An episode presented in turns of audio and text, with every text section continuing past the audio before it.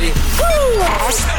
D P the Steve Dangle Podcast with your hosts Steve Dangle, Adam Wylde, and Jesse Blake. Let's go! I don't know. Just just play the goalie that doesn't allow goals. Like I, I don't see I don't see what the main issue here is is if if if um if one goalie allows one goal and another goalie allows zero goals, what goal are you picking? I mean, if I were a coach, that's simply what I would do. Simply. And now, Kelly Hrudey did make a good point post game. Mm-hmm. The Dallas Stars were dog shit.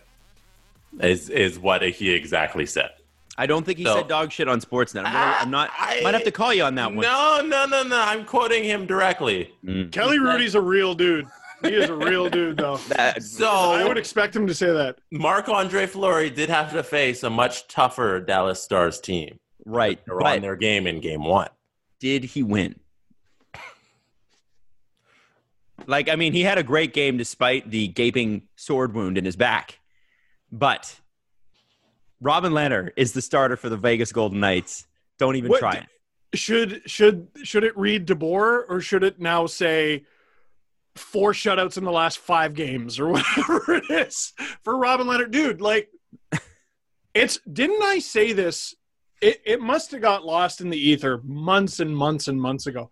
But it, around February, when the trade deadline happened, I think I asked on the show, I'm like, is this the best tandem in the league? Because like Fleury is a starter Mhm. having a tough year. He's still a starting goaltender, but he's having a tough year. And they added Robin Lehner, Vezina winner or almost Vezina winner. Vezina nominee. I thought Chicago had one of the best tandems in the league. And just, you know, didn't do so great. I mean, doesn't matter. Because they're not good. I'm also Well, going to they're say uh, Tristan Jarry and uh, Matt Murray probably Yeah. up there. If Matt Murray had been better, they would have been. But Matt Murray, he had an okay year. He's still it wasn't Matt, Murray. It was, it was a Matt Murray level. There's there's another example though of there were probably a lot of people going, how could the Penguins do this to Matt Murray? He gave them this, he gave them that. What have you done for me lately? His numbers were trash. Jarry was in the All Star game. What have you done for me lately? The Bruins, Tim Thomas, pretty sure he won the Vezina. Next year was trash. They gave the net to Tuukka Rask. Rask lost in the playoffs. The next year, Tim Thomas wrestled the job back. I think won the Vezina again, and the Conn Smythe, and the Stanley Cup. And then Rask was the starter again a couple And- years later. Well, it's because he disappeared into the woods, never to be seen again. Weird, weirdest beginning and end to his career. Like I, I still remember one day just being like, "Is Tim Thomas good?" Like re- remember he was this weird guy came into the NHL like in his 30s Yep. and then like just started putting together wins. Is Tim Thomas good? And then is Tim Thomas the best goalie in the NHL? I remember when and then it he disappeared. I remember when it was um, him and the last name was Grahame, John Grahame, wasn't it? On Boston. Uh, the the Lightning goalie. yeah, but he was a Boston Boston goalie? too. John Grahame or something. I think- And they thought he was the up and coming guy. They were like, "Wow, this John Grahame kid, man, he could be great." And it was. I just remember thinking it's Tim Thomas and John Grahame. It was like four, four first names as your goalies. And uh, and I remember thinking like, and then and then Tim Thomas was like unbelievable, like unbelievable. But the thing was, Tim Thomas was unbelievable and potentially the worst form I've ever seen on a goaltender. Like him and Hasek, they were amazing at diving at everything, everything. and like It worked. wearing what looked like borrowed equipment and like uh, what's up with that mask why does why is your mask shaped that way and just Yeah. Stop pucks stop pucks and laid hits in the crease for some reason Stop When- When Tampa walked away from Ben Bishop, that was more so because his game had just fallen off, right? Speaking of like goalies who are on top and then Yeah. the kind of Yeah. walks away from them, they get Actually- Vasilevskiy in the same. And they had Vasilevskiy As in the winning the wings. Yeah. He wasn't bad. Ben Bishop wasn't bad, but that year they had a ton of injuries. I remember going to see them in Florida, and they just got shit kicked by uh, Nashville for nothing, and it was not even close. Nashville was very good that year. I think that was the year they went to the Cup final. It was 2016, 17. Mhm. And yeah, two years previous, it was Tampa in the Cup final versus Chicago where they lost. Right. Ben, ben right. Bishop was the goalie in that. Yeah, they were not good. They were not good that year, but everybody was out injured.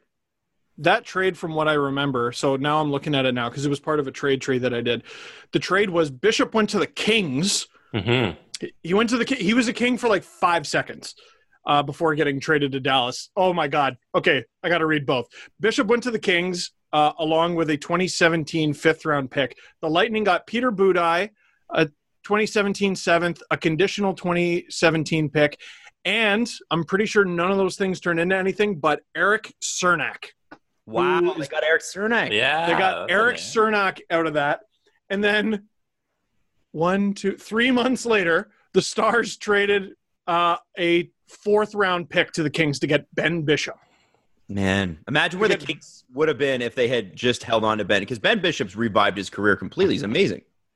With the Stars, he's had a 916, a 934, and a 920. It just goes back to that LA Kings tweet from like 2011. Our goalie is going to be better than your goalie for the next 10 years. Oh, and they had Bishop and just went, bye, Bye. Right. Yeah. bye. And they give up Cernak. Bye. Dude, Yep. that's tough.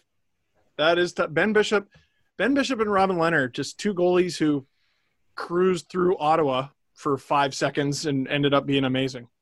Yeah, they had they had some other good ones too, didn't they? There was another. The I mean, they've yeah, the Sens have had some weird goaltenders. They've been You're like a oh. goalie factory for yeah, like, but like rest of years league. after the fact. Yeah. Like, you know who was awful, awful as a senator and then just decided, you know what? I'm just going to be good every second season.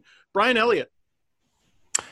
Yes. right. Remember Brian? El- Yep, I and do. if I'm not mistaken, if I'm not mistaken, he's actually a, a little piece of Leafs uh, folklore history. And I was at this game. I was at the Boyd Devereaux hat trick game, the last game of his NHL career, and first ever hat trick. Leafs beat the Sens, and because of that, I think it was the Kings get the fifth pick, the Leafs get the seventh, and instead of getting Brayden Schenn like they wanted to, they got Nazem Kadri. It it that game, that one single game where Brian Elliott was in net and was a dog's breakfast, uh, changed the course of the Leafs history. If I'm Either way, they would have ended up with a good, really good player. Brayden Schenn and Nazem Kadri, great. I mean, Brayden Kad- Schenn would have been their number was- one center, though. I think. Right. But then, but then, does James Van Riemsdyk ever become a Leaf? Because did the Leafs ever trade Luke Schenn while they still have Brayden Schenn? Oh, that's a good point. Never thought about that. The crazy Well- butterfly effect. Um, you know, it's funny. The uh, uh, and this is for Leaf fans because we aren't going to talk about the Leafs much because there isn't much to talk about. But uh, we'll talk about Wayne, the Wayne Simmonds thing a little bit later. They haven't played for a while. If you were to, if you were able to wipe out, I don't know, of that 15 year run where they were awful, except for the 2013 season where they were still awful, they just happened to make the playoffs. Hmm. Um, what's what's the where do you start? Because the first two seasons after that first lockout, they missed the playoffs by like a couple points, right? Like the one year One. it was one point, and I think the next year was one point two, wasn't it? Yes, it was. And then I- at- you got I it. just want to get rid of one thing in this What do you wanna get rid- whole last 15 years. what? The Rask trade. Oh, Just get rid of that and I'm Oh. good. yeah. Give me give me everything else after that and, and before that. Rask for Raycroft, the whole franchise is different. It just goes to show how freaking spoiled Boston fans are. Eh? He gives them 13 or 14 good years, and he goes home because his kid's in the hospital, and they're like, "This guy let us down." like, Oh my God, I don't. like what? And- And What? Adam, you you got me thinking down memory lane. Ev- there were so many goalies who were supposed to be the next goalie in Boston. You mentioned John Grahame. I don't remember that as much. I do remember Andrew Raycroft winning Rookie Yes. of the Year. And do you remember Hannu Toivonen? Yes, yes. He I was do. supposed to be the next big thing for that team, and the guy who ended up doing it for them was Tuukka Rask, who the Leafs just gifted them, and this random journeyman, this random journeyman named Tim Thomas, who, if I'm not mistaken, was a 12th round pick of the Nordiques in 1994. Oh my Wow. god. wow. Look that up. Look that up. I'm pretty sure he was a 12th round pick of the Nordiques. Yep. 217th overall, Quebec Nordiques. So that's not even that deep because there was less teams, right? Yeah, what Round, which round? round nine. Round Nine. Still still. around. It's two rounds away from existing today. That's crazy. I'm Wow. old enough to remember the eighth round. No, that's uh man, you just need a guy. Some just stop the puck. Yeah, Just it's stop true. The puck. It's true. I I keep looking every year. I look in the playoffs, and and there's these randoms, Ran, and and the Lightning are a few years deep into this conversation, but Yanni Gourde and Mhm. Tyler Johnson were randoms, randoms signed as UFAs, and they're just unreal. Kiviranta, and I just and I just keep going. When are the when are the Leafs or you, any anyone of any fan base watching this? When is your team gonna randomly like find a thirty goal scorer hiding under the bed? Because it seems like all Leafs the good teams do it. I give the Leafs credit for some of their um, signings out of the U.S. hockey program. Like the Leafs have been Like good who? with those guys. like, um, like noted alumni Christian Hanson. like Christian Well, Bozak. is the Bozak. first- Bozak is the Those first one that comes to mind. unreal university free agent signing. Yeah. Unbelievable. Yeah, If I you- give I'll give, I'll give them some credit. They're That was the University able of uh, University of Denver. That's right. The problem with the Leafs is they hadn't at that point couldn't sign anyone else. Nobody really actually wanted to sign here um, because they didn't have anybody else. Now uh, we do have to talk about uh, just what's happened in the playoffs. Four teams remain. Uh, there's been some reports about some teams that didn't want to be there and how they were behaving. Uh, we'll get to that a little bit. We're going to talk about Wayne Simmonds potentially in a Leaf jersey, which we talked about last show. But of course, the legend that is Pierre LeBrun actually interviewed him and asked him straight up. Uh, and What the answer is very, very interesting. Uh, and yes, you can read into it. Um, and uh, there's going to be a little bit more. But anyway, let's start with Arcelli with Kellogg's.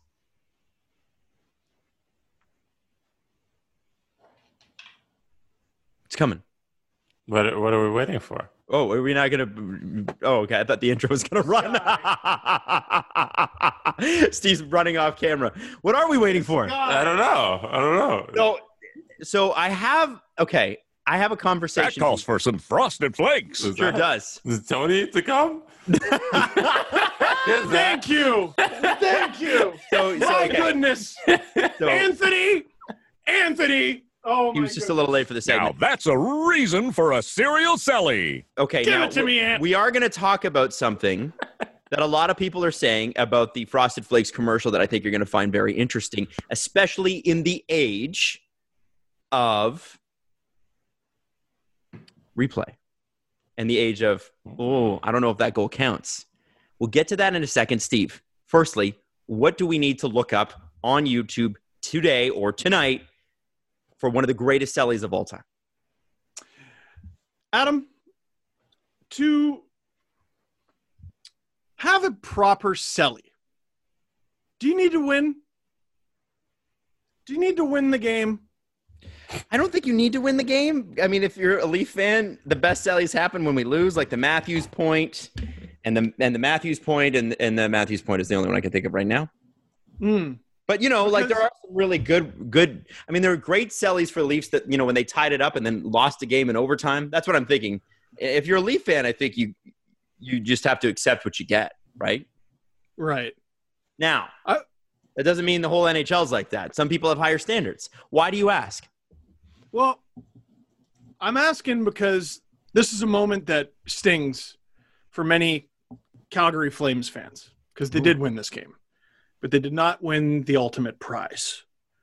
I am Hmm. talking, of course, about there are not many shifts throughout NHL history that are simply labeled the shift. The Canucks have a few uh, with the Sedins just holding on to the puck for like four minutes straight. The Flames have one, and it's from the 2004 playoffs with Jarome Iginla. Magic. Magical run, uh, magical performance by Jarome Iginla. Would have won the Conn Smythe uh, had they won. Maybe Probably still should have. Prop, yeah, maybe, maybe. Uh, but what makes the shift so memorable and easy to identify on YouTube? No bucket. Old school, when your you know your helmet fell off, you didn't have to skate straight to the bench. But Jarome Iginla gets his bucket ripped off early in the middle of it, uh, going nuts. They're holding on to possession. He's banging, he's crashing, and the Calgary Flames persist and they get the puck in the net. I don't even think Iginla was the guy who scored. I can't remember the guy who scored because it was called the shift for a reason, and that reason was Jarome Iginla right there. You're going to look that up. You're going to type in the shift and Iginla because that is one of my favorite Flames goals of all time. Now we need to talk about the shift when it comes to Tony. There's a very famous commercial. When it's Monday. game time, don't flake on the frosted. That's right. That's Okay, right, okay. Tony. Tony Tony is getting used to what I'm used to, which is interrupting Adam. Right, which is. Steve's great. I agree, Tony. Now, Best friend, Tony the Tiger. with the the ultimate commercial that we've always that we've all seen with Frosted Flakes, and we will include the URL in the YouTube links, so you'll be able to see it. It's playing right now. Adam. Ah, it's playing right now. Guys, did you notice anything in that commercial? Uh, I just noticed Tony the Tiger and his line mate achieving their goal and having a cereal celly, Adam. Because what I noticed is that Tony's offside. Now, wait, wait, wait, wait, wait, wait. Tony's offside. Uh, How is he offside? There, Explain. it's it's dis- it's debatable, but We I need wanted video to throw review. it out there. Video review. Watch it again. Tell me what you think. Is Tony offside? Now, Steve, don't give me an answer now. We're gonna complete. We're gonna give people a few days to think about it, to look it over. Sunday, we're gonna decide was Tony offside, and should that goal have been called back? Because there are people that are actually reaching out to Frosted Flakes to tell them, "Hey, by the way, Tony's offside." Maybe You're he shouldn't be celebrating so much. I'm not. This is how hardcore Canadian fans are. All right, so this is like people who talk about the flying V. Are you serious? Oh my Serious. god. anybody who pulls up the video on YouTube, or if you're just watching this video, I'll include it like while I'm talking right now.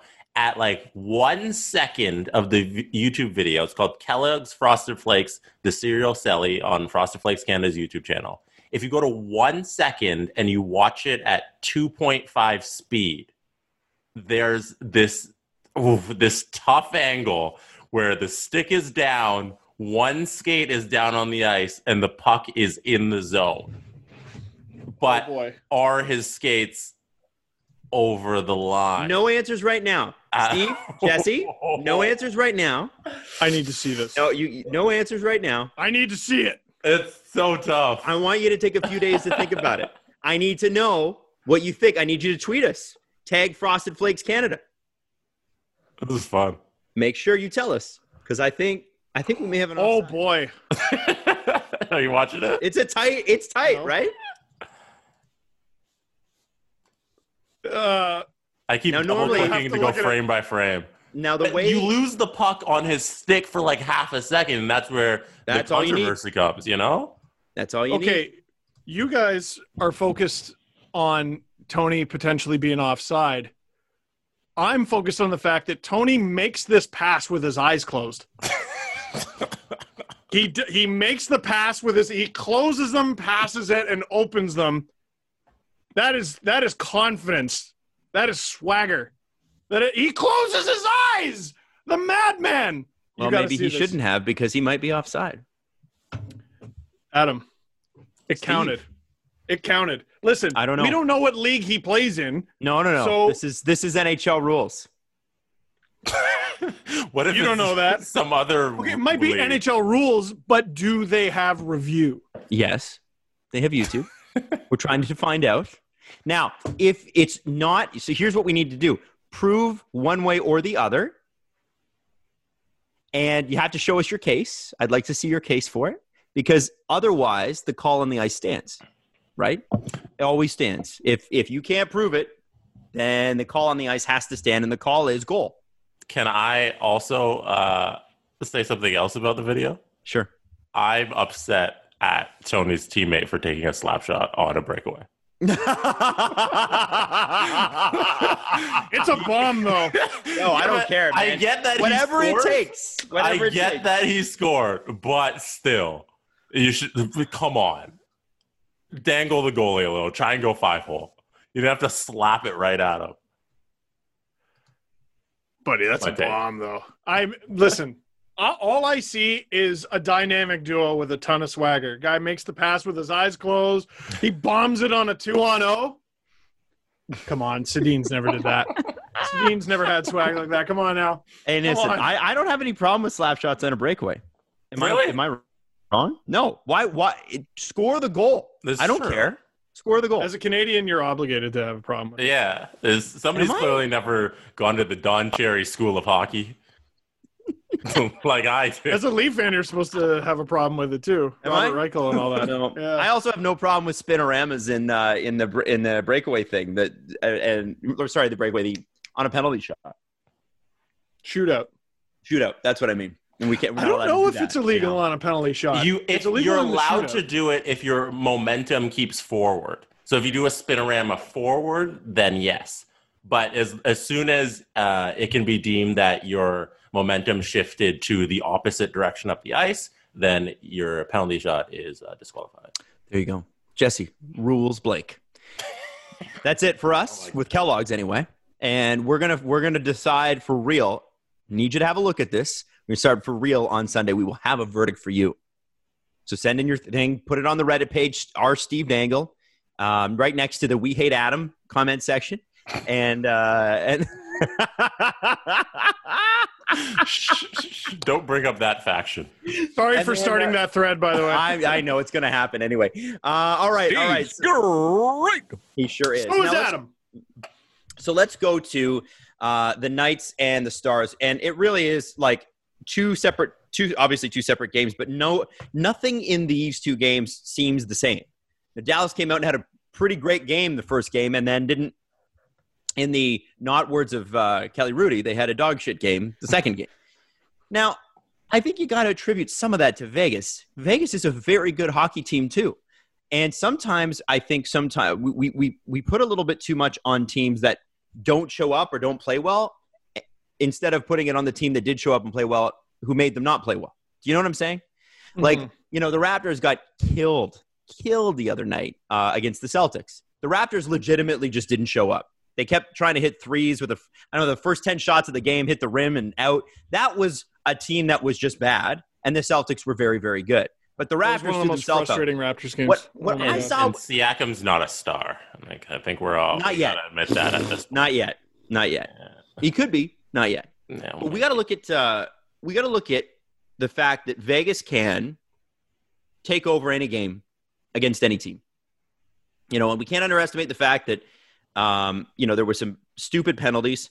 Uh, they're actually the rewind right now as I'm as I'm telling you this is on Sportsnet, and that Radulov call on Mark Stone, you know, where he slashed him, just stupid.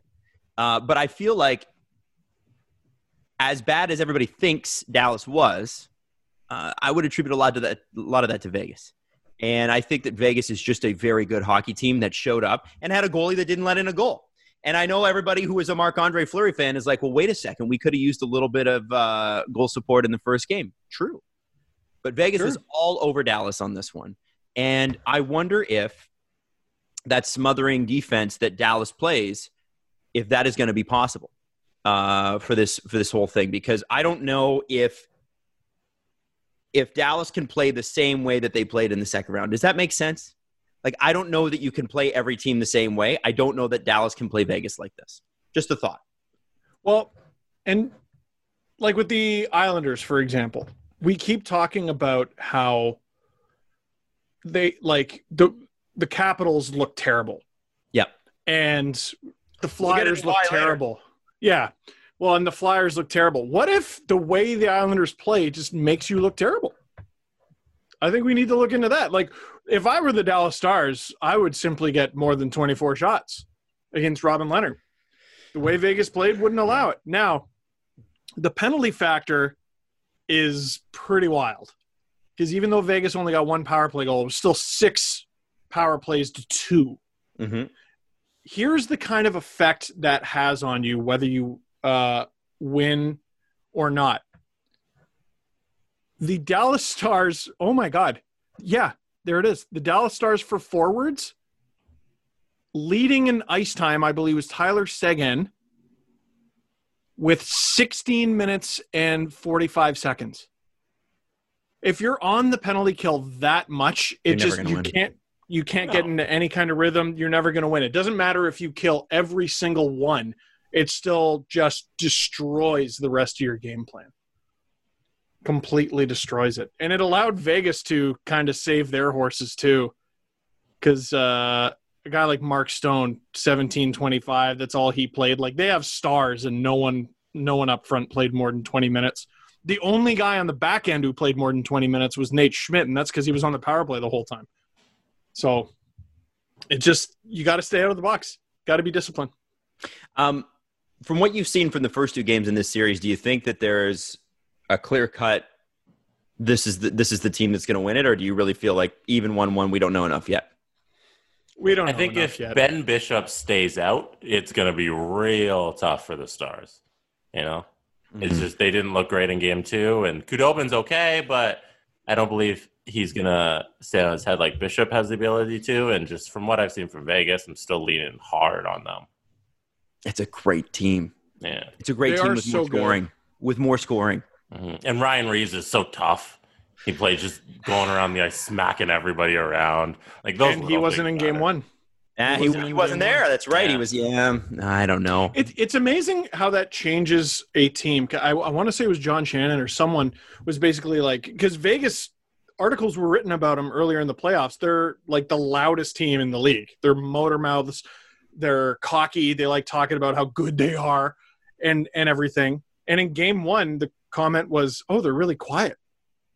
And their ringleader, the guy who does the most chirping, the most banging, the most crashing, wasn't in. Mhm, And it's mhm. amazing what kind of an effect that can have. And now all of a sudden, the Stars took six penalties. It could be coincidental. It's only one game. That's why I'm not ready to write the Stars off. But Didn't it's a pretty Pittsburgh big pay factor. a huge price to get Ryan Reaves and traded him that same season, or let him go to Vegas? There was Uh, something like how he ended up there, and he was supposed to be what he is in Vegas, but for Pittsburgh, and we thought Pittsburgh was nuts for for for giving up what they gave up or for signing him to what they signed him to. I, I forget which what which it was, but It, it, was a it was signing a or trade. trade. It was like a I- first you- round pick, wasn't it? Yeah, you know what, man? Here, I'm still trying to find it. Here it is. You know what, man? You can still love Reaves, but, But a like, first oh. round pick. Yeah. no okay so here's here's what it was. It it wasn't quite that. So the penguins acquire ryan reaves and a second round pick. What they gave up though was oscar sundqvist oh. and a first round pick in 2017 so basically what they did was they moved up or they sorry the penguins right so it's not like we gave up a first round pick for Ryan Reaves, but still, Oscar Sundqvist, Stanley Cup champion. He was, uh, man, he was better than I thought. In 25 games, he had nine points as a depth guy for the Blues. That's not nothing. Mm-hmm. Um, and then, oh my God, all the Penguins got in return. What did they get? What What happened? did they get? What did they get? What did they get? Oh, okay, okay. So here's Right. what I just read that made me react like that. The Golden Knights acquire Ryan Reaves in a 2018 fourth. All the Penguins got in return was Tobias Lindberg, Oh, former Leaf. former Leaf. Now, the reason that's not totally true, and I'm not going to bog down the podcast by looking up the whole thing, that was that weird three way trade. Remember that? It There was was a three way trade.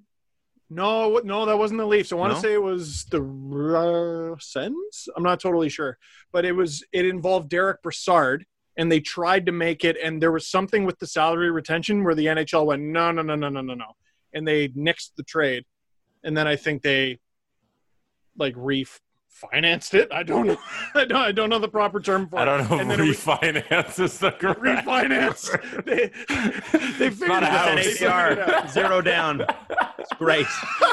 what if we kissed at the refinancing event? Ooh. wow. Wow. Yeah, something like that, Jesse. Uh, maybe later in the show. Oh, here it is. Oh my God, what what is this mess? So the Sens acquire Ian Cole, Filip Gustavsson, goaltending prospect, I believe, a 2018 first from Pittsburgh, um, and a 2019 third. The Penguins get Derek Brassard, Tobias Lindberg, and Derek Brassard was salary retained, uh, and Vincent Dunn and a 2018 third round pick. Jesus. And the Golden Knights get Derek Brassard, who I guess they then retain. Holy shit, that's confusing. And Ryan Reaves. Very Wow. confusing. No Very kidding. confusing. I could see why they said no to the first trade. Wow. Wow. And then the Sens didn't even keep that first because it says K'Andre Miller and he's with the Rangers. I'm confused, man. Who did they get? That's the there's a trade Is that part of the Zibanejad trade? Mm, uh, maybe. I don't. You should you should do a video on this. I think we Yeah, stumbled that's on a weird one. Yeah. Uh, I should do a, a trade tree. There's there's a reason I don't do them live. yeah. Yeah, it's wild. Yeah. Um, take a while. now, Tampa Bay rolled in and steamrolled the New York Islanders, Wow. eight to two. That to me is a team having a bad game, and a team having a very good game. Mhm. Yes. You know what I'm saying? Tampa Bay was very, very good. The Islanders were not. The Islanders are a much better defensive team than what we saw, without question. Yes. I like. Did you see what uh, Jon Cooper said after the game? I didn't. He goes, "Let's be honest. This is a one-off. We took advantage of a tired team."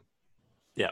which is true which is true right the lightning were fat and happy the islanders uh, had just uh, finished a seven game war with philadelphia and you talk about the importance of closing out a series yes the islanders did get the win they could have been done in 5 ah two overtime games Yep. two games that went to overtime you could have closed it out and as a result you're down one nothing Now, the, the way it usually works in hockey is that if a team gets blown out the way the Islanders did, they come back and win like two or three nothing. that's, Um, that's what it seems like. Every single time a good team gets blown out, they come back and they win. But, yep and I, I don't doubt that the Islanders win a few games in this series. But oh is this, I mean, at, least one. Are they going to win the next game?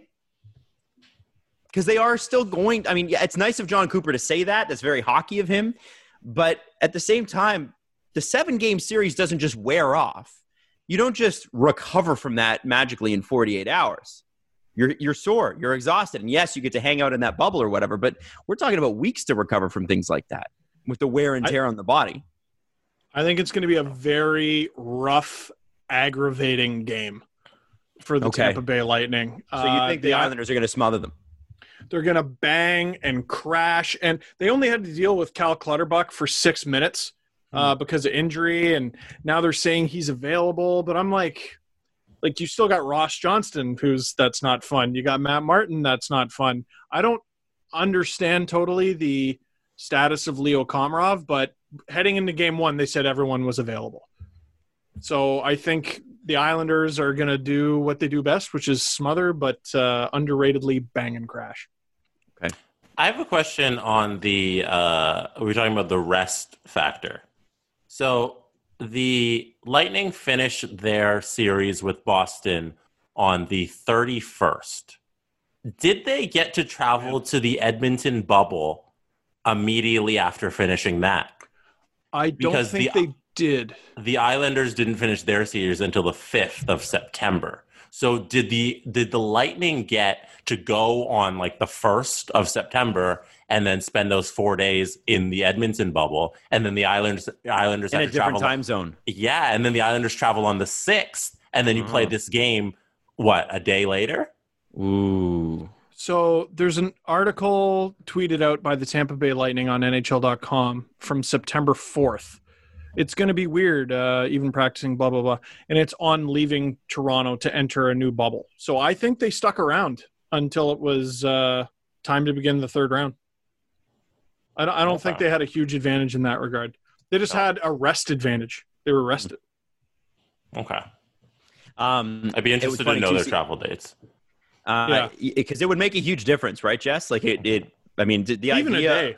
A day. Oh yeah, hundred percent. It's well because it's even if it's a couple hours different, your whole body routine changes that you've become accustomed to for the last month. That's a big deal for an athlete. Like you remember uh, Jack Eichel's um, like pregame ritual, like routine.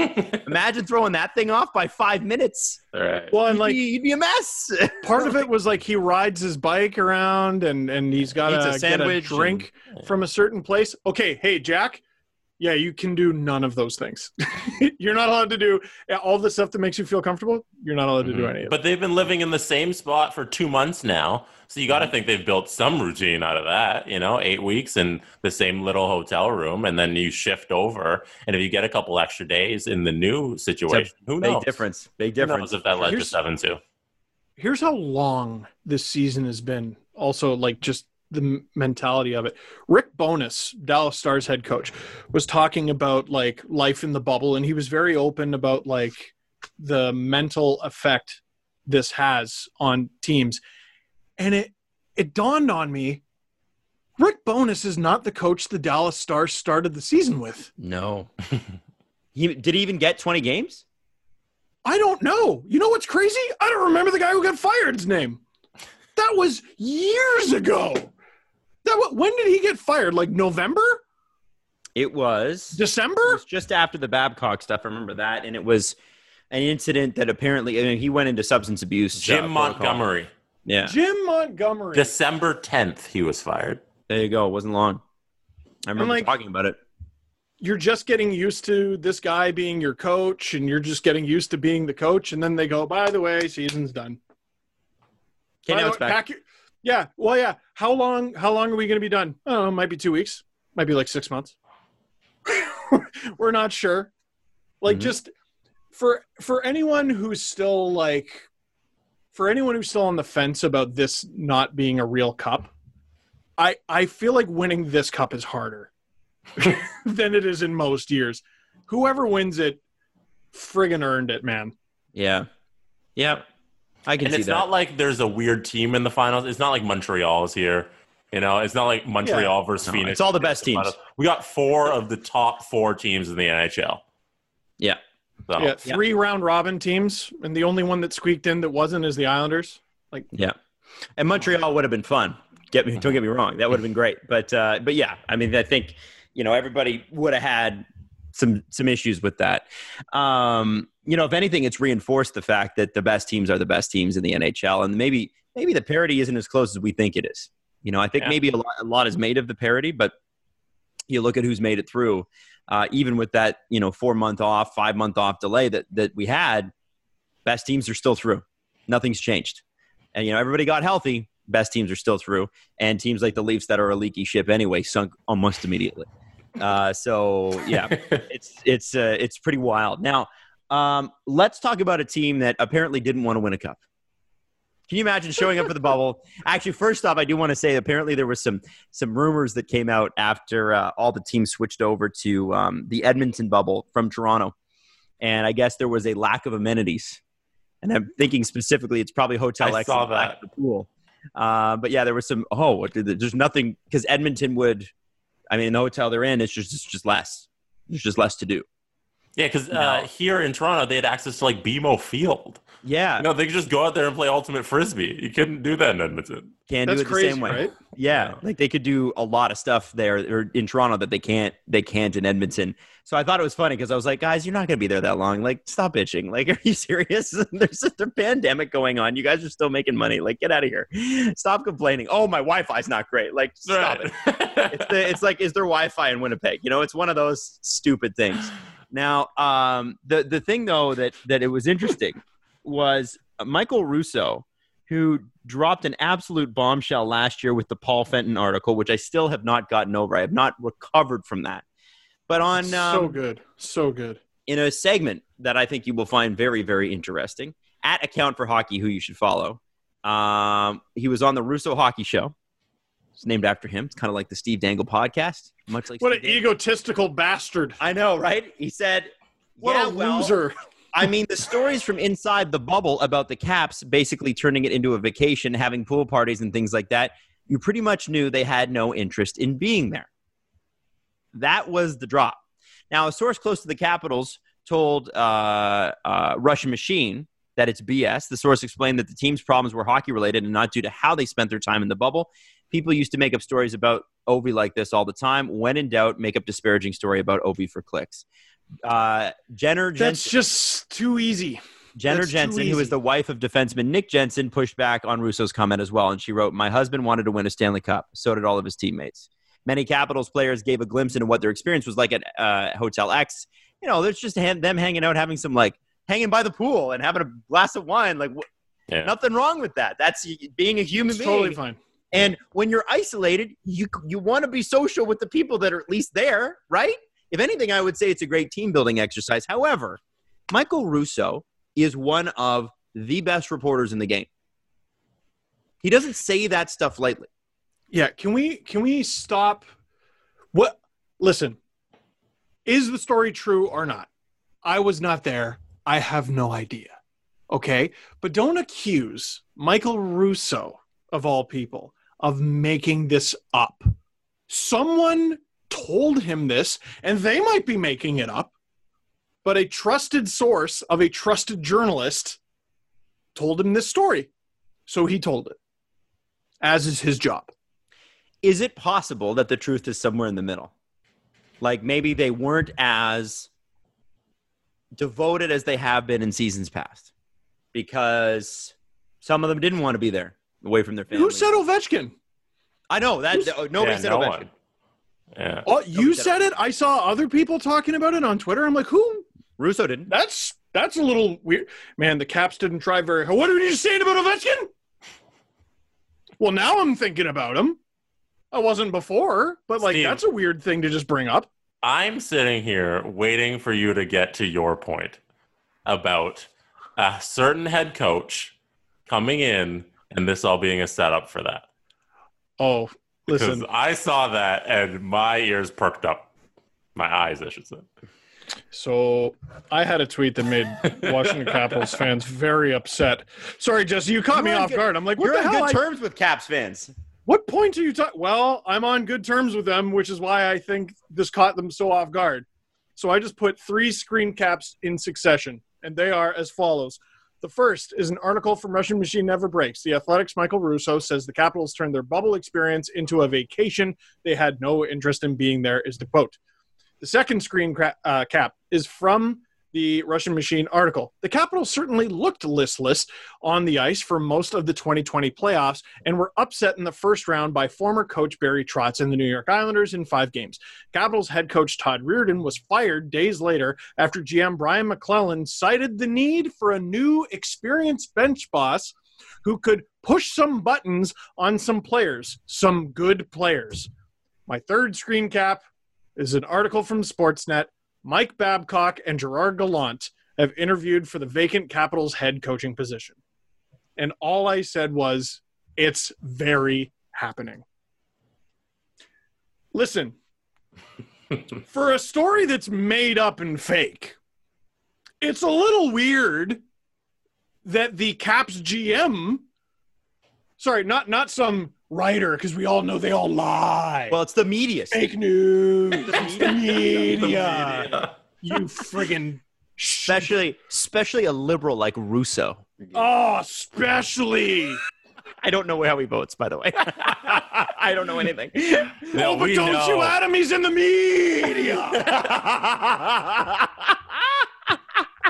Do you think he Mike wears a mask? PBS, it's all the same. I bet- I Russo bet he's definitely simp. wears a mask. yeah, he simps for the wild and wears a mask. Yeah. Uh, Michael what Simp you got an immune Biscuit system Russo. for, bruh? That's what you got an immune system for. Holy shit. I don't even remember where I was going with that. Oh, it's a little weird that. Hold Todd on, do the media goes, thing again. Do the media. The media. It's very funny. God. Sorry, continue. Continue. Um, it's Where you were going was the GM of the Capitals seems to think that they need a coach who can push some buttons and with some of their good players. You guys are on this hockey podcast too. Who are some of the good players on the Washington Capitals? uh, Alexander Ovechkin, That's one. Backstrom. Backstrom. It's weird that you went to Ovi first on account of he's the best, but you know. Uh, John Carlson, Norris Trophy nominee John Carlson. No one said Ovechkin until you guys said Ovechkin. I'm just saying. Uh, no one, no one said Ovechkin until you said Ovechkin. He said some players, some very good players. That doesn't mean Ovechkin, right? It could mean anyone. the NHL, they're all very good players. You talking about uh, Vrana? Are you talking about? Pheonix Copley? He needs to step Radko up his backup game? Radko, Radko Gudas? Talking about Brendan Dillon there? Michael Kempny, Definitely Michael Kempny. 100% Michael Kempny. and Nick Jensen too. who- Let's be honest, Nick Jensen for sure. Like no one said Ovechkin until you said Ovechkin. No one, no one said it. But the first place my mind went when they said, "Oh, we need a coach who pushes some buttons," my mind would have gone to Babcock. But the fact of the matter is, the truthful truth is that the Caps have, honest to goodness, interviewed Mike Babcock. Now, it doesn't mean they're serious about hiring him necessarily, because we talk like every They never second pay show. coaches. Washington does not pay coaches Well, Adam, But he's getting a little paycheck from a team we cheer for. from the laughs. he's an experienced coach. He has won a Stanley Cup in the last 25 years, which essentially guarantees him a job. Him and his band of children took the Caps in very seriously in 2017 and almost did the thing. They've interviewed him. They want a coach who isn't going to take any shit. And oh, the money thing. They don't pay their coaches. Oh, you're right. You're right. You don't think that losing to Barry Trotz might be making them think that that was the wrong choice? And I should Ah. point out, I should point out, let me throw this out to you. Mhm. Should point out that the Leafs will still be on the hook for part of Mike Babcock's salary. They're not going to pay him five million, Sure. but even if they pay him two and a half, the Leafs have to pick up the other two and a half. But he's going to get his five and whatever million. Mhm. Uh, the Now- Leafs, though, the Leafs have to agree to it, though. So Yes. if the Caps, if the Leafs decide, well, the Caps, you're not, you're not picking up enough of this, uh, then they could say no. He's under contract. Yeah. I don't. So I don't and if I'm the Leafs, I'm going. Uh, you've got to pay. Sorry, you Yeah. got to pay big money for this. I don't see them preventing him from working. You know, I see them even if it's not enough the Capitals want to pick up. I see them just negotiating to a point where if they want to hire him, they'll get to a figure where it's reasonable for everybody. three million. Now, I I look They should pay three million. could be Adam. I, I look should at the. Washington Capitals and I go, like in my personal opinion, Gerard Gallant would be a- amazing with them. I think it's a really good fit. Babcock, like we got to stop talking about him like he's a terrible coach. No, Like, he's just he a questionable. He just does some questionable shit. well, and this this is the and then so I was I was tweeting at Ian Oland from Russian Machine about this. We got to stop thinking about this like us, Mhm. and we got to think about it like NHL guys. Babcock did some reprehensible. You are you are in their mind. I would think you're lumping him in with some other much with Bill Peters is what you're saying. With Yeah. Bill Peters, You're- and no, you're- not even close. Not not the It's- same. it's not the same. It's not good. It's not good. But in your mentions, be honest with me. In your mentions, when you saw this Babcock thing happen and you were talking about it's terrible that he did what he did to Mitch Marner, how many hockey dudes were like, that's just how I grew up? That's just how I grew up. Is the coach came in and he yelled at you and he, you know, pushed these buttons and he made you better. That was everyone. Okay. All those guys grow up to then be the guys who are making decisions for the Washington Capitals. You know what I mean? All those guys grew up in that environment. You got to stop thinking about it like we do. And you got to think about it how NHL executives do. It's the same pool of 40 guys, maybe, for 32 jobs. And he's won a cup in the last quarter century. I just I think there's wait. a serious chance they hire him. I can't wait till Ovechkin uh, has to play fourth line minutes because he's not back checking. I can't wait. Dale Hunter 2.0, baby. be Dale Hunter oh. 2.0. Don't Yeah. say that. Yo, it's gonna happen. Yo, O- Ovi only got 16 minutes. Ooh, uh, well, uh, you know, oh, and then they'll have and they'll have some f- fourth line center who got 23 minutes, and we won't even know. I can't wait. I can't wait. watching it. good luck. It's, it wouldn't will be get the max first 18 time- minutes a game. It wouldn't be the first time in NHL history a GM hired a coach to spite his team because he thinks they need it. It's happened. The Leafs, to my understanding, the Leafs were ready to be done with Randy Carlyle, and Uh, they yeah. ex- and they extended him because they're like, no, we can't let the players win. They cannot rule the roost here. We make the decisions, and we're going to keep the guy who's a pain in their ass. just to send them a message. I'm just saying. I ho- if I were the Caps, the next year. if I were the Caps, I would hope that yeah, it wasn't very fun after that. But if I were the Caps, I would desperately hope that, or uh, Caps fan, I would desperately hope that Gerard Gallant gets hired. Caps fans, it might happen. Might happen with Babs. The Babitals. That's gonna happen. the Babitals, no. The Babitals. There's the name of the show, right? The there. Bab Capitals. No, Babitals is better. The Babitals. Babitals. I love that. I love that so much. Oh my god.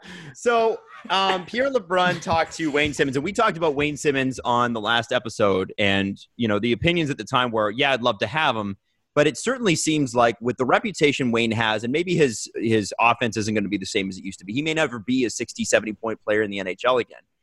Yes, he would be a great addition to the team. He'd, he'd be. Uh, he's such a.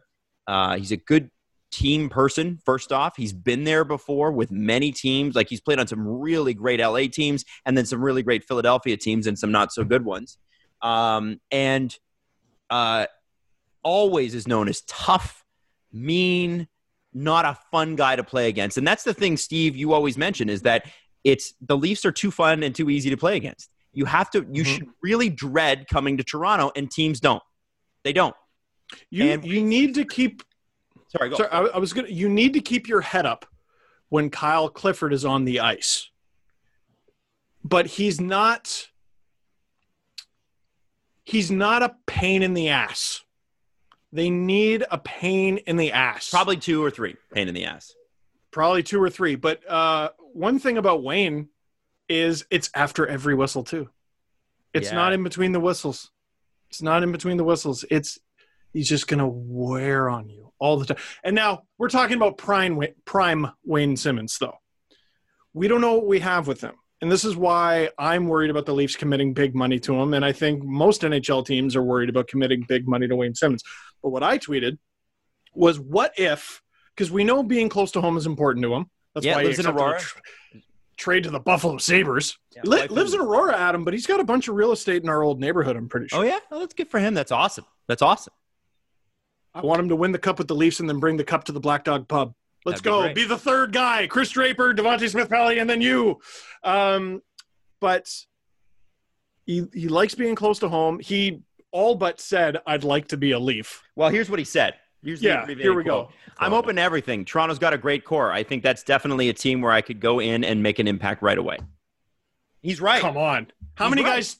How many guys talk like that? Right. So when you don't want to go somewhere, who says who compliments the other team? Come yeah, I don't on. think he's saying that about the Arizona Coyotes. Right. No offense, Arizona. and Everyone in his life, everyone in our old neighborhood is like, Wayne, come play for the Leafs. Everybody Like, I know- that. His friends are Leaf fans. Like I, we know this for fact. Mhm. Like they're Leaf fans. Wayne, come home, come play for the Leafs. Yep. Um, but I wonder, I wonder if if the Leafs are interested, which I kind of hope they are. We've been talking about Wayne Simmonds coming to the Leafs for a long time. I wonder if he looks at it and the Leafs look at it similarly to Tyler Ennis from a few years ago, where when the Leafs got him, I'm like, guy's kind of busted up, isn't he? But he came to Toronto because of their Medical staff. amazing facilities and their amazing medical staff and rehab staff. Now, Wayne, I'm trying to remember what it was. Was it in his abdomen? It was something I think that, that was sounded one on his not fun. back as well, if I remember Yeah. correctly. Take it from me, it's not fun. It's it's very not fun. But, and I mean, it's probably not as bad as Wayne Simmonds. But if he, That's not why we're smiling. Steve, what? do you want to bring up Justin Fisher's tweet to you this evening? yeah, a couple of days ago. I do. Bring it up. I missed it. oh, Adam, did Bring you miss up. this? Bring it up. I didn't see this. What is it? This is Steve left. Steve left. Okay, so it's just our show now. What what happened? Show the tweet. Oh, hold on. Let me let me just pull it up so I don't. Oh, do you not have the tweet prepared that you brought up? Ugh. You guys are bullies. Here, while Jesse's preparing that tweet, can I give free advertising to Theragun? I just got this in the mail today. Mm. It's a massager. Steve, Watch what this. Steve's going to do is pulverize his back into submission. Yep. It's a good idea.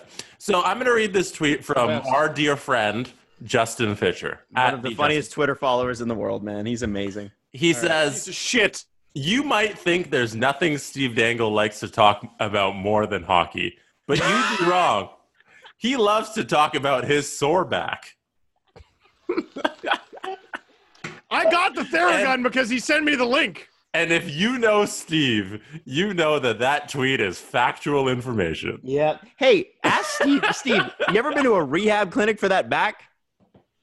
No, Adam, I've never been to your friggin' witch doctor five cities away from me. So I go, I go. I have a bad jaw, which was from my bad back, Yeah, that's the same. and and so what I thought happened? it was from your thumb, you liar. well, it was from my thumb too. So what happened was I cut my thumb when I was. you got a magical ass jaw. What the f- anybody that's in uh, uh, physical therapy would be able to explain this better than I would. But essentially, Sure. because of I damaged nerve endings here, it led to some issues in my neck, in my back, and in my jaw.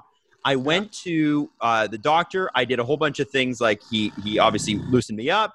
He put um, uh, uh, I did acupuncture and ele- he'd electrify it too, and Oh. broke up all the tissue. And I had headaches every day for ten years, right up until this January. I have not gone since COVID started mid March. I did, I think I did two a week for six or seven weeks, and I have not had an issue since. Wow. And it's because he corrected my back. Now, Steve has been bitching about this back for the same amount of time as my jaw. Steve, Steve Steve talks about his done- back more than he talks about hockey. He hasn't done a single thing. Like he's like, you know, like he's he's seen a guy in his basement, and he's like, "This guy will sort me out." Or And he does the rehab or the tennis ball stretches. Yes. And he's like, oh, hold on, guys. I got to get the tennis ball out. If you would just go to an athletic rehab clinic, you have a wife who has benefits. Yeah. You can use those benefits and go and get your back fixed. But you're like, nah, you know what? I'm going to cheap out on this one. like, I'm gonna on. buy a tennis ball. And I'm going to buy this thing. It's a beats- lacrosse ball. By the way, that thing is not going to, that's not going to fix you. Your hips are out of alignment. and you know Huh? it. yeah, It's a helping, though. massager probably won't fix your permanent back damage. I don't know Yeah. it's permanent, but whatever is going it's a on. tool. He'll there. go. He'll go, Jesse. Eventually, Yeah. he'll go. Mhm. And it's in Toronto. And NHL players, by the way, go to this clinic. Okay. Oh. They go to this clinic to get treatment. If Steve goes and he goes for five or six weeks, I can guarantee you he's going to see results. And I'm not even going to say the clinic because it's not that's not important. It's not. And yeah. and he will be like, "Wow, that was great. I can't believe I didn't go earlier." But he refuses to go because it's in Toronto, and because that's too far. Now, if my back was hurting, Yeah. there'd be no bridge too far. I would drive all the way from Oshawa, all the way. But Steve's like, you know, I'm used to it now. Steve, you have the floor. Anyway, We we will shut up. What do you think about your back? Oh yeah, Adam. Oh, I would definitely do this. Adam's great at theoretical travel. You're so you're so good at theoretical commuting. Friggin' It's a good stapled to. Toronto for the rest of his life. Yeah, you love it. You love it. A- Adam, what else would you do if the Mean Man were there? If I if I were there, you know what I would have said. Can I can I defend hmm. Adam here Yeah, as as he Oh. laughs? Yeah. Adam- Steve? Adam, I bet you does, got all kinds of lines for for guys in traffic. Adam with does rolled up. do frequent travels to Perth, Ontario, where he That's has right. family.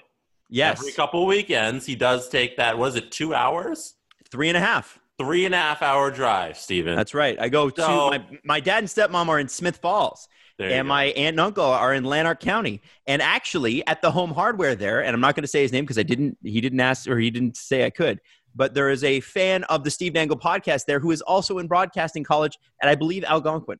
So let me just say, because I walked into the home hardware there, and he was like, "Hey, I'm a huge fan." I'm like, "Really?" and then, actually, strangely enough, I was in Perth this summer, and I was uh, outside of a house, and somebody walked out, and they're like, "Hey, did you use your paddleboard?" I was like, "Get the fuck out!" And she That's was like, crazy. "She's like, yeah, I'm a huge fan. Like, I, what are you doing here?" And I'm like, "Oh, I got family here." So anyway, Steve, if Adam uh, can drive for family, you can drive for your back. For that is for business. For business. Your back is you- business. You, you visited that family every two weeks before you bought a house out there? Really? really? Oh, you're such a great nephew. You're such a great nephew. Kiss my ass. Kiss my ass. But it's your back. It's You need your me to back. fix that jaw for you, bud. You need to fix that jaw for you, bud. That's point dangle. Well, but but this is that his back is What his a- business. What a fucking And he's not taking care of it. Everyone take notes from Adam Wylde. Everyone take notes. Holy shit. Take notes and write them down in bullshit chicken scratch because you're a doctor. I can't I can't wait to get all kinds of messages from every everybody who took one kin course five years ago. I can't wait.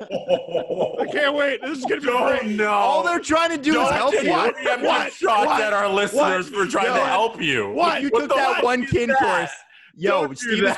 Steve is backed into a corner and he's projecting right now. Don't you dare take that. Don't you dare take that. I take took that. a history elective. I know my history. What, what whatever happened to Steve's history corner? I'm a fucking expert too. Let's go.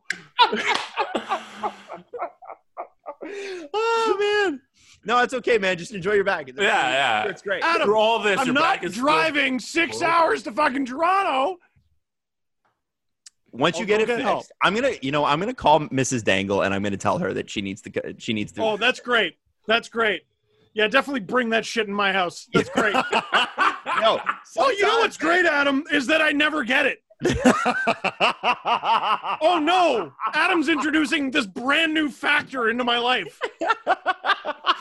How will you handle that? Oh, probably really well. By the way, I I uh, I told Steve Jesse that one thing he needs to do with his son Leo uh, is, and Steve, don't don't say anything yet. Here, I turn Is uh, one thing he needs to do with his son Leo is take a video of Leo crying while he's young, Uh-huh. because they're only Oh, young you once, Lunatic. and and you only get to hear you never get to hear that cry again. So this morning, Jesse, at uh uh what time was it? Jeez. Um it was about yeah, no, it was, it was this last night at about 9:15. I already gone to bed. And I get one text and it says Adam, period. So already I'm in trouble. Okay? Mhm. Then it says as Leo goes through his first bout of colic, I'm reminded of the time you said to record his cry because I would miss it. Next text. Now I- explain to to everybody what colic is. Colic is this thing that they can't figure out with babies that's basically gas that makes them cry and cry and cry and cry. And this is in the stage where you're not sleeping much anyway. So you just want to crawl into a rock and die. So the baby has gas and it won't stop crying. Yeah. And it's their- kicks and not not cries, screams in Yeah. agony, screams in agony like it's being eaten by fire ants from the inside yes. for seven hours straight. yes. They just don't stop. And it's it's painful and it sucks. And it sounds like you had it a lot worse or that Leo's got it a lot worse than Everly did. But I know Everly had some serious issues with her um it- their little like intestinal today. tracts are are developing, right? So they're not Yeah. fully developed. And like I remember one time she had a, a number two that was so painful that she cried for an hour. Like it was, you know, there it just happens. Babies, this is what happens with babies. So let that j- wear a condom, everyone. But the the the thing is, no, you trust me, you don't want to go through it other without having it planned. Let me put put it that way. But anyway, so so Steve said, as Leo goes through his first bout of colic, I'm reminded of the time you said to record his cry because I would miss it, and I was just thinking, Adam, you're a fucking psychopath. now I wrote back. I I, am 32 years old. Not once have my parents ever been like, you know, Steve, we really miss your cry. It, it's just Right. you go back and you watch. I have like a. I only have like a five second clip of Everly doing it, but like she was this big. She's like a like a bas like smaller than a basketball, and she cried. And I go, it just brings you back. Like you remember that, and you don't get that ever again. That little cry that she has gets bigger and bigger and bigger and scarier. Mhm. But when that when they're little like that, you just go like it's as many pictures and videos as you can because Oh. that lasts so. It's so short. It's so short. Steve hates this idea. Hates I'll, it. I'll take that risk. I'll take that risk. Steve said he would rather I'll Google, baby, baby, cry. crying. It's 2020. I'll Google baby crying. So you didn't wanna take any a baby videos of her crying, of him crying? Sorry. I think I have. I'm pretty sure I have at least one. Good. That's all you need. Just the Um, one. Okay. But uh, let me tell you, yesterday I wasn't like, "Ooh, let me get my camera." Probably not. Holy shit! That Yep. that is that's wild. Why, I Yeah. don't know how how else to describe it. And I also feel like I'm in this club now where uh, like my wife and I are just going around to our friends and we're like, this is really hard. Like this is, boy, like we must not be good at this. And every parent is like, I'm paraphrasing, but every parent we know is like, no, we catfished you. This is extremely hard and not Mhm. cute at all. It does get And I'm better. like, what? it does get better. It gets better. And that's what they all say is, oh yeah, it gets better. And but we didn't want to freak you out. Mhm. They're like, oh yeah, the first, you know, you know what's really comforting is when you're two weeks in and everyone's like, ah, it's only three months. It's only three months of this, or maybe four, sometimes six. And I'm like, what the? F- I'm two weeks in. hmm I was. We were six or seven before she was sleeping full nights, so it was it was bad. Six And you almost- months. Six or seven months, and you I have to like. die. She might sleep four or five hours, but like, and I I remember having to because she Everly just hated going to sleep. Um, I had to like hold her and like hold her down because she would kick and punch and scratch and whatever she could if she knew she had to go to bed. So I used to listen to podcasts, history podcasts, while I was giving her a bottle and trying to hold her. Like I even had her in like a little baby sack, and she's still flailing. And and she had she wanted the bottle, but she's still flailing, and you're just sort of holding them there, like I know you're going to sleep eventually. I know you're going to sleep eventually. I'm I just I need you to sleep because I don't want to die. Um, and so the first six months of having a child are you're trying to survive as a parent. The next six to eight, maybe tw- maybe year, at least from what I've seen, is trying to keep your child from dying because they're into everything. So it kind of flips around on you. But anyway, Wayne Simmonds. Um, I, I, uh, uh, I do want to say here's what I think was going to happen with Wayne Simmonds. Wayne Simmonds wants to come to Toronto. I have every confidence in the world that Kyle Dubas would want Wayne Simmonds on the team. The question is, what is Kyle Dubas going to do when a team comes in and goes, "We'll give you three over three? And Wayne Oh has to take God, that. Do you think they will? yes, yes. Somebody's going to back this up. Maybe two and a Not now. half. Not now. You don't think so? no, No, somebody's gonna do I- it. I'm on. I'm Adam's side adjusting. I'm adjusting my expectations with everything. The money's not there. The money's not there for any of these teams, and uh, I'm always a big proponent that ownership should be hands off. Ownership's going to be more hands on than ever, and it's not going to be spend my money on this star or that star. It's going to be please, for the love of God, do not spend my money because I don't have it. Uh, I think that's what it's going to be. Also, sidebar uh, with the Leafs the only defense of like the Marner contract, for example, that I've had, you know, the Nylander contract, the Matthews contract, the Marner contract, what's okay about them is that they're longer. So people kept bringing up the Brayden Point contract. Well, once those three years are up, then he's going to get paid. And Boeser and all those guys who took those three years deal, no, they're not. Well, No, they're not. Elliot they're not going to get paid now. Elliot Friedman did say that there's a chance. Elliot Friedman said this.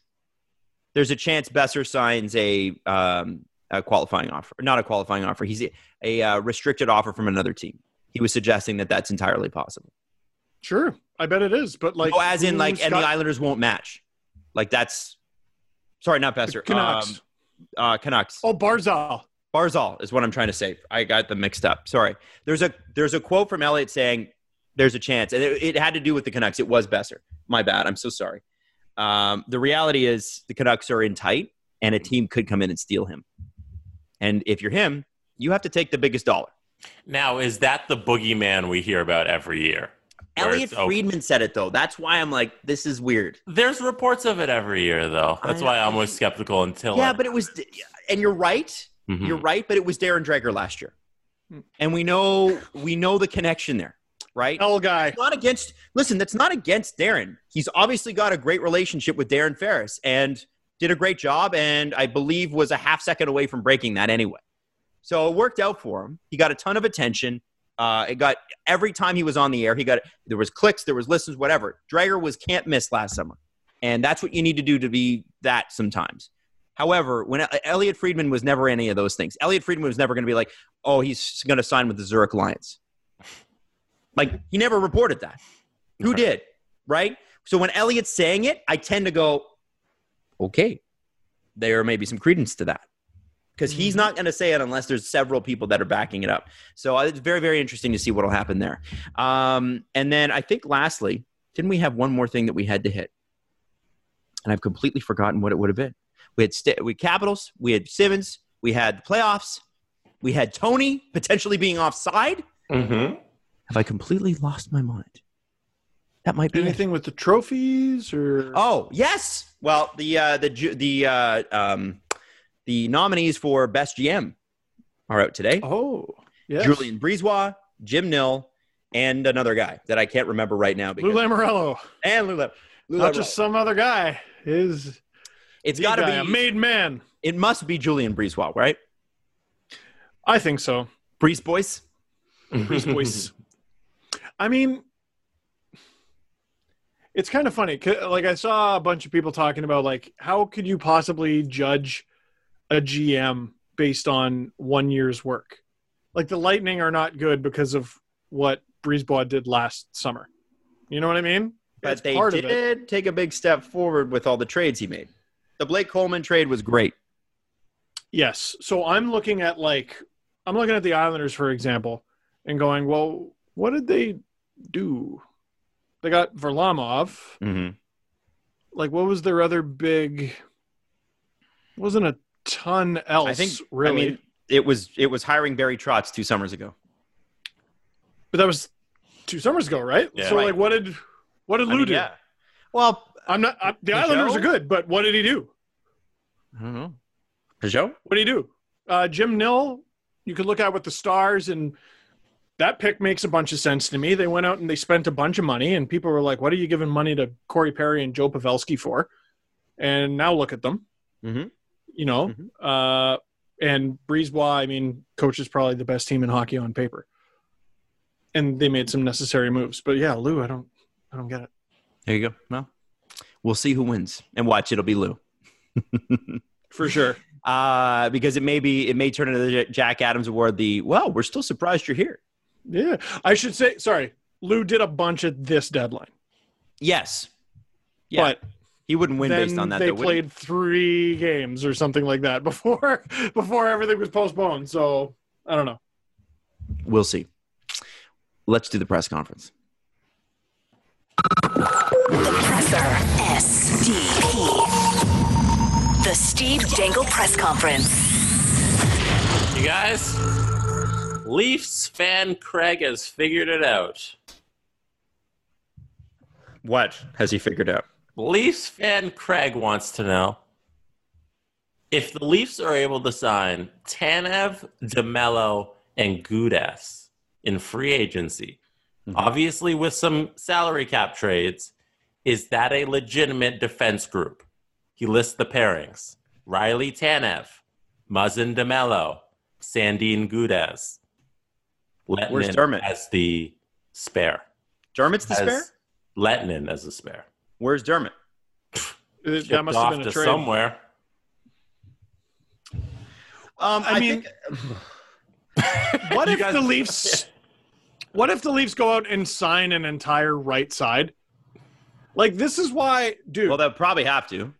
I love the imagination, but like, I'd be shocked. I'd be shocked if they were able to get it, go out and not just sign an entire right side, but a right side of that quality. Gudas is probably going to get a lot of money. Tanev's probably going to get a lot of money. Demelo is going to be cheap, but he's going to get more money uh, than he was given. You're talking about that's like what a dozen mil. Maybe. It's p- probably between ten and twelve. Well, you something gotta like get that rid of for those Holl. three.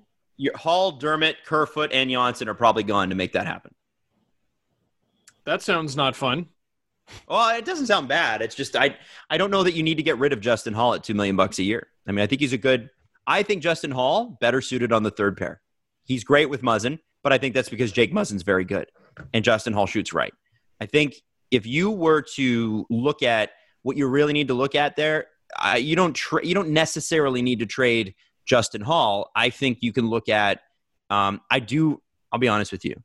I uh, really like Chris Tanev and have for a long, long Sure. time. The only thing I have an issue with is the fact that he's got a pretty bad injury history, but he has he played really well this year and was relatively healthy. Um, Chris Tanev, what he brings off the ice is an older guy, like thirty, who's tougher and uh, and also like they did features on him in the playoffs and what a great teammate he is. I think the Leafs could use a little of that in their room. Um, and I- think that he's a son of a bitch to play against. No one likes playing against Chris Tanev. So if you got Tanev Rielly, there's something solved. If you had to go Holl Muzzin, well, there's Muzzin who you don't want to play against. And let's say you get Radko Gudas, who was a six seven guy with the Caps, but the Leafs defense is easily thinner. I mean, the Caps have a Norris Trophy nominee on their defense. Um, but if you have Gudas as your six seven guy, and you've got I don't know if you've got Dermott drawing in, if you got Sandin drawing in, you got Lehtonen in there as well. Um, you have the opportunity to be a to have a bastard literally out there every shift. Just a, an SOB to play against every shift. A guy where you, You need you need to keep your head up every shift. So to me, I, I bring it down to if I can keep Chris Tanev in the lineup for 60 games with my great medical staff, which the Leafs do have, and if I can keep Radko Gudas from going Radko Gudas on people most nights, you know, if I can have him playing the edge that we need him to play, but not cost the team, which is what he's been accused of, rightly so, in the past. Um, I, I like that a lot. I like that a lot. And you don't have to give up as much. Like, I don't, I, I still don't know. Andreas Johnsson is, is a big question mark for me because, you know, you, you could argue that you may have to, you know, trade his contract or trade Kerfoot's contract to make something like that happen. And the question is, if you do trade Kerfoot and he is a center, what do you do there?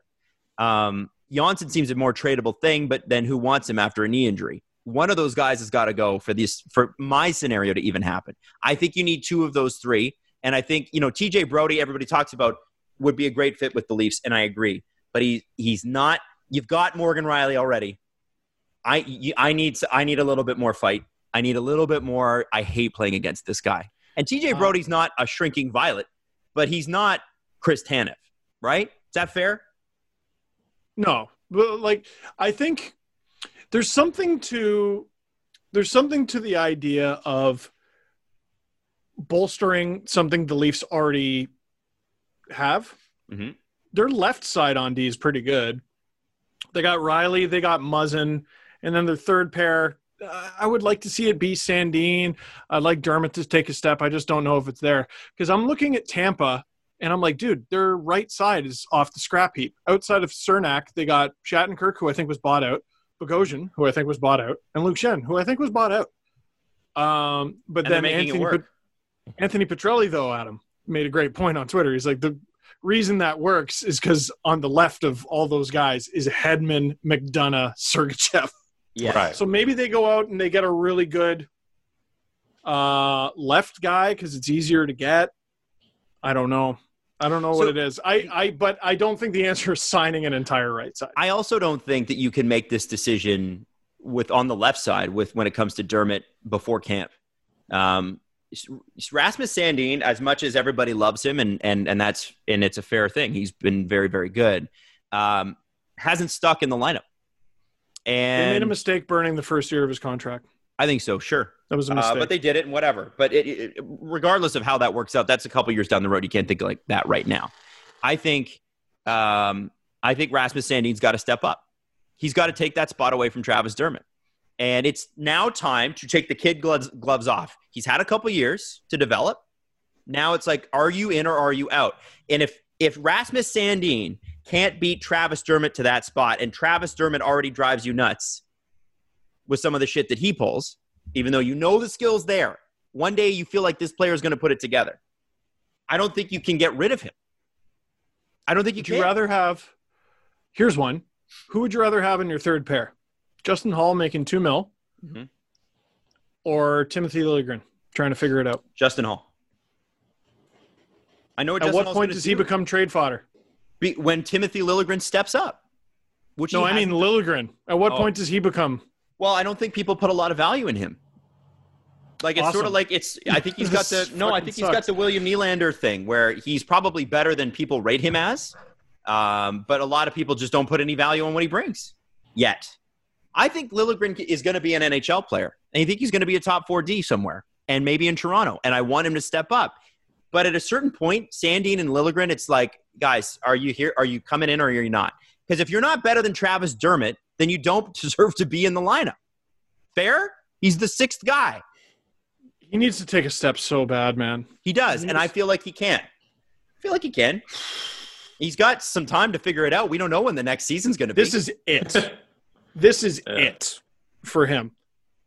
This is it. Was he going to be Like, if- 24 now? Uh, he's still not even going to be that old. And like he had a season coming off of injury, but like we're in unprecedented times. And every year, you know, you can count on the Leafs improving from within because they're so young. You know, Matthews is going to get better with time. Marner is going to get better with time. Nylander's still getting better with time, I think. Uh, yeah, Dermott's 23 in December. He's he'll be 24. So he'll be 24 roughly around the beginning of this season. So we should know. But I Come on, don't man. think everybody that's like, well, we can trade Travis Dermott. I don't think I don't think you're going to get fair value, and I just don't think you know yet. I also see everything I want in a Leafs player in him. It's just his decision making is Yeah. wild. Yep. He's Yeah. he's not fun. He's fit. He's fast. He's creative. Good um, teammate, fun guy. Good teammate, fun guy. Good off the ice. Um, just makes wacky decisions with that puck, man. So that's the question. And, then I know there's going to be a lot of people that watch a lot of Marlies hockey You're going to be all over me saying, well, Sandy's ready, Sandy's ready. Uh, until they prove it to the Not the coaching staff. And he might be. He might be, but he, it hasn't happened yet. So all we can go on is based on what we have, but what we know. And what we know is that Sandin has not taken a spot from Travis Dermott. And guess who knows them both really well? Who? Sheldon Keefe. There it is. Doesn't he doesn't just watch tape. He's he's played them. He's deployed them. He knows. So I, I Give me a that- and third pair of Rasmus Lilly. Come on. That would be amazing. And then you only have to Come find one. If they're but- good, you know. Yeah, and then you know the, the other thing, yeah, right, Jesse. Like the thing is, is that are they tough enough? yeah. And I know I hate asking that because I hate being that guy, but the Leafs aren't tough enough. We know that. Yeah, you can't put them out there and then they get pummeled every time. You know? Right. right. You can't get their faces caved in. No. So, you know, even if you have a rotation of and you'd have a taxi squad or you the Leafs have run it so close in the past that they that they literally have to send guys down to make sure they can save some cap space. But if you don't spend to the cap this year if you're the Leafs and you can have Lehtonen, Liljegren, Sandin and uh, um, uh, Dermott and you can rotate guys in or or say Gudas in there somewhere, you have some combination of that. Um, you can actually figure out who the best ones are and then at the trade deadline look at moving somebody else You know what I love is that we're not going to have to do this all day, every day for like four months because the Stanley Cup is going to get awarded. It's going to be the draft the next day. And then I think it's going to be breakneck speed. you think so Oh, it's going to be awesome. Well, they already moved the draft up yesterday. Yes. They announced uh, Yeah. it's October going to 7th. be on the Six, seven? 6th. Yeah, 6th, 7th. Uh, uh, NHL draft set to begin October 6th, free agency October 9. Oh, that's gonna rule. It's gonna rule. There's gonna be it's it's gonna be hard to follow for sure. Also, I'm pretty sure the draft is like Tuesday, Wednesday. Yeah, It's- they moved it from like the Friday to the Tuesday, which is kind of weird. It yeah, a lot I of people I are got a like, bedtime oh, from, during the week. This is the thing. A lot of people are looking at it from a bedtime or a bedtime. Actually, yeah, bedtime. They're looking at it from a broadcast perspective. And why would Sportsnet? I I, I highly doubt it was Sportsnet's decision, and I'm sure there's a reason. i feel like sportsnet might be able to help with that decision I would think so too. But I, i'm spending they'd be like, dollars i might have a say in that what time is it again tool It's going to be at like 7 p.m. on a Tuesday, the first round. the first round, and it always goes forever. And well isn't thanksgiving that weekend yeah, in Canada, but no one cares.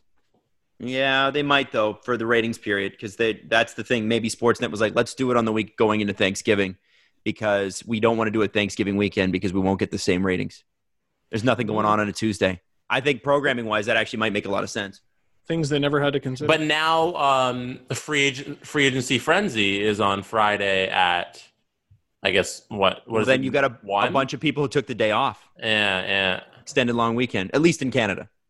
right. United States does Thanksgiving at the right time, which is the end of November. How dare you? I'm I'm I'm I'm so pro American Thanksgiving, you don't even know. I like I have a whole thing on this.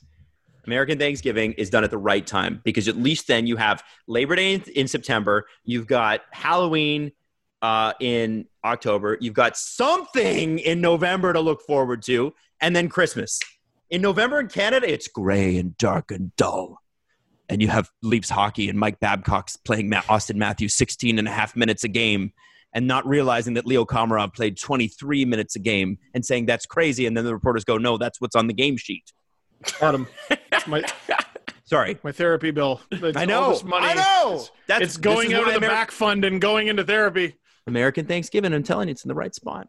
It's wrong. So No, you're not wrong about that. yeah, I know the harvest. I get it, but whatever.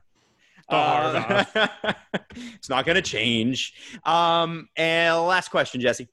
You want another one? Yeah, let's do one more. What no. the hell? All right. So I'm going to bring up something that wise underscore Talon on Twitter brought our attentions to.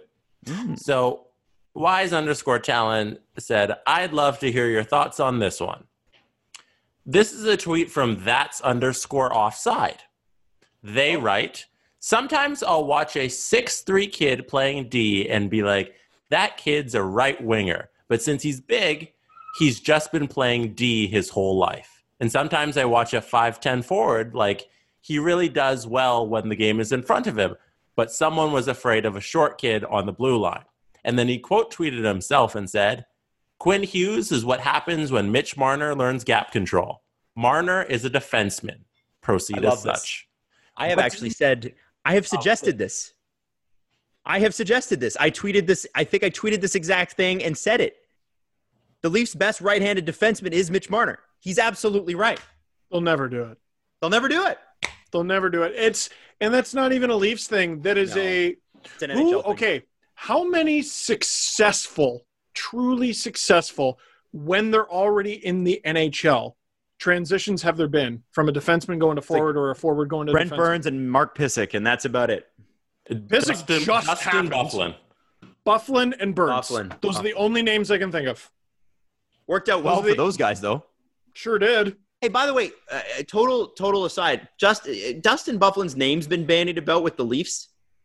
What do you do you heard anything about him maybe No. coming back? I haven't Never- either. Not a thing. Not name. read a thing. We don't even know if he's going to play heard his hockey again. Well, that's what I mean, right? yeah. Like I'm I'm surprised that it's even being brought up. He listen. I'll take Take him. uh mean, pissed off, motivated Dustin Bufflin any day of the week. But like, we don't know this guy's health status. We don't know if he's ever going to play again. We don't know anything about him. So I forgive me if I'm not totally jacked about the idea of Dustin Byfuglien. Yeah. But by the way, One totally day- offside. Oh. 100% correct. Just throwing that out there. In conclusion, yes. One day, hockey needs to transition to a more positionless sport. Like that's that's the future of it. It's these guys are too athletic and too skilled at all aspects of the game. They should really be trained at playing everywhere. And then you just kind of maneuver around the ice in different formations instead of you got these two guys back and these three guys up. Everybody should just be moving to correct positions on the ice depending on the situation. It's wild. What You a know? thought. This is a league, though, that not 10 years ago was drafting players who were actively less talented and less competent than players that came later in the draft just because they were a couple inches taller. Brayden Point. For many years, the league was like, no, good hockey player. I want to draft this knuckle dragging person because he's huge. Cody Ceci is a forward. What? Just- he's just miscast. He's just Yeah, maybe. miscast. Hey, man, I wouldn't mind him on the fourth line. What's he going to do? What's the worst that can happen? I don't know. They get scored on probably, but like no, Steve, he's good at defense. Just ask the GM. Now, uh, I guess we'll end on that note. Um, we're out of here for today. Uh, we love you. Thank you for listening. We'll be back Sunday. Don't forget Go to tell Raps. us whether or not you thought, yeah, let's go Raps tonight. Don't forget to tell us whether you think Tony is offside or not. And please encourage Steve to go to a real rehab clinic and fix his back so we can stop hearing about it. Also, we like Steve and we don't want him to be in pain. That's the other reason. Some of us like Steve.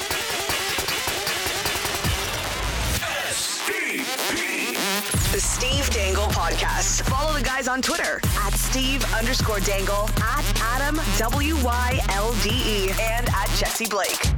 Connection complete.